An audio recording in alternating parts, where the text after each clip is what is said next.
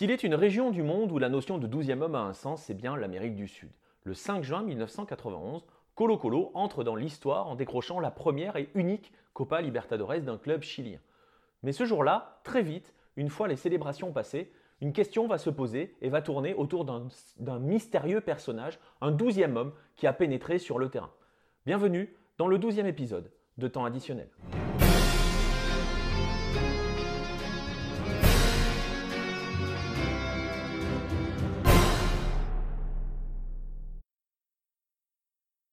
En ce début du mois de juin 1991, l'Estadio Monumental vibre comme jamais et pour cause, son Colo Colo est en finale de Copa Libertadores 18 ans après la fameuse finale de 1973 perdue face à Independiente. Mieux, la bande à Mirko Josic a ramené un bon match nul du Paraguay face à Olympia, Olympia qui est le tenant du titre à l'époque, et donc se retrouve aux portes d'un titre.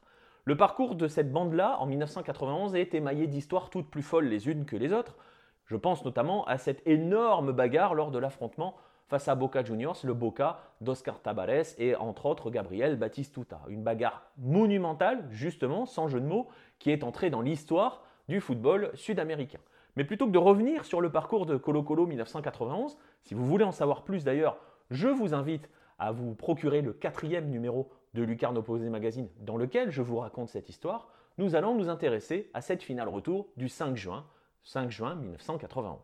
Ce jour-là, ils sont plus de 66 000 à se presser dans l'Estadio Monumental pour assister à ce moment d'histoire et l'ambiance monte évidemment avant l'entrée sur la pelouse des joueurs du Colo Colo. L'image montre alors au centre de l'écran un garçon qui court, qui traverse l'écran, un garçon vêtu de jaune et de bleu avec une cape formée par un drapeau du Chili. Les joueurs du Classique entrent sur le terrain, Récibimiento exceptionnel, l'ambiance monte encore d'un cran, personne n'a prêté véritablement attention à ce garçon qui courait sur le terrain.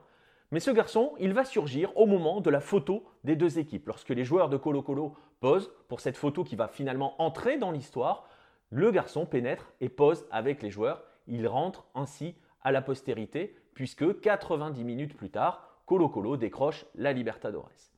C'est alors que les mythes et les légendes vont commencer à entourer ce mystérieux douzième homme que l'on surnomme alors El Incha Fantasma, le supporter fantôme. On pense notamment à l'anecdote sur Gabriel González, défenseur d'Olympia, euh, avec qui euh, est entré euh, le, le, garçon, qui a tenté d'intercepter justement ce garçon. Et Gabriel González, quelques instants plus tard, sera le seul joueur à recevoir un carton rouge lors de cette finale, mystique sud-américaine quand tu nous tiens. Une fois les joies et les célébrations passées, va donc démarrer une grande enquête qui est ce fameux Incha fantôme, qui est cet Incha fantasma.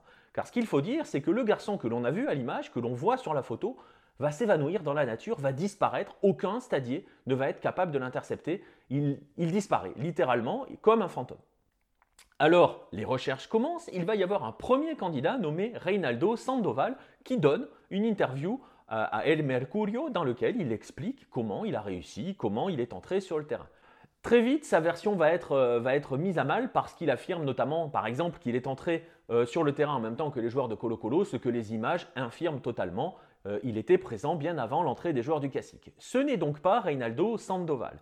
Va surgir un autre nom, un joueur des équipes de jeunes du club, José Luis Villanueva, qui deviendra d'ailleurs professionnel plus tard et qui était souvent l'une des mascottes de l'équipe. Mais non, ce n'est pas lui non plus. Alors, on cherche encore qui est cet Incha Fantasma.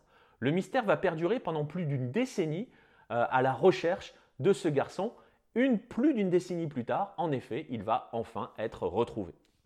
Il va être retrouvé grâce au travail d'enquête de Luis Miranda Valderrama, un journaliste, qui passe d'abord, notamment, par les sites de supporters du Colo Colo, les sites web de supporters des Colo Colo, arpente les forums à la recherche de la moindre information.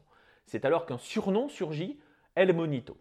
Et sa recherche, ses recherches vont le mener vers le quartier de Nunoa, dans lequel se trouve effectivement un, garçon surnommé El Monito, membre de la famille Recabaren. On tient enfin l'identité de notre Incha Fantasma. Il s'appelle Luis Mauricio Recabaren.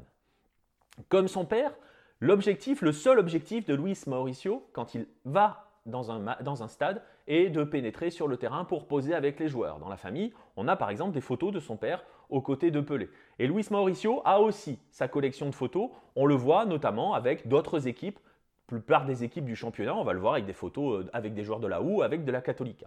Et donc, c'est lui, ce 5 juin 1991, qui a réussi à se faufiler à travers les grilles pour entrer sur le terrain et entrer dans l'histoire avec cette fameuse photo. Malheureusement pour lui, euh, la vie de Luis Mauricio n'aura pas de lendemain heureux.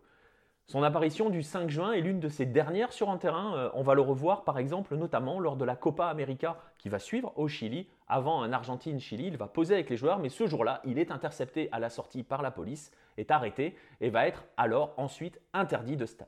Pire, la vie du Monito va vite basculer dans la délinquance et dans la drogue et il va jusqu'à son décès. Le 30 juillet 1999, Luis Mauricio Recabarren décède des suites d'une leucémie alors qu'il est à l'hôpital du centre de détention préventive de Santiago, purgeant une peine pour vol avec intimidation, vol au cours duquel euh, il a été gravement blessé puisqu'il a reçu une balle dans la tête. Il avait 23 ans ce jour-là et de lui ne reste alors plus qu'une image, cette photo, entrée dans l'histoire, celle du 5 juin 1991, ce jour où il est devenu immortel.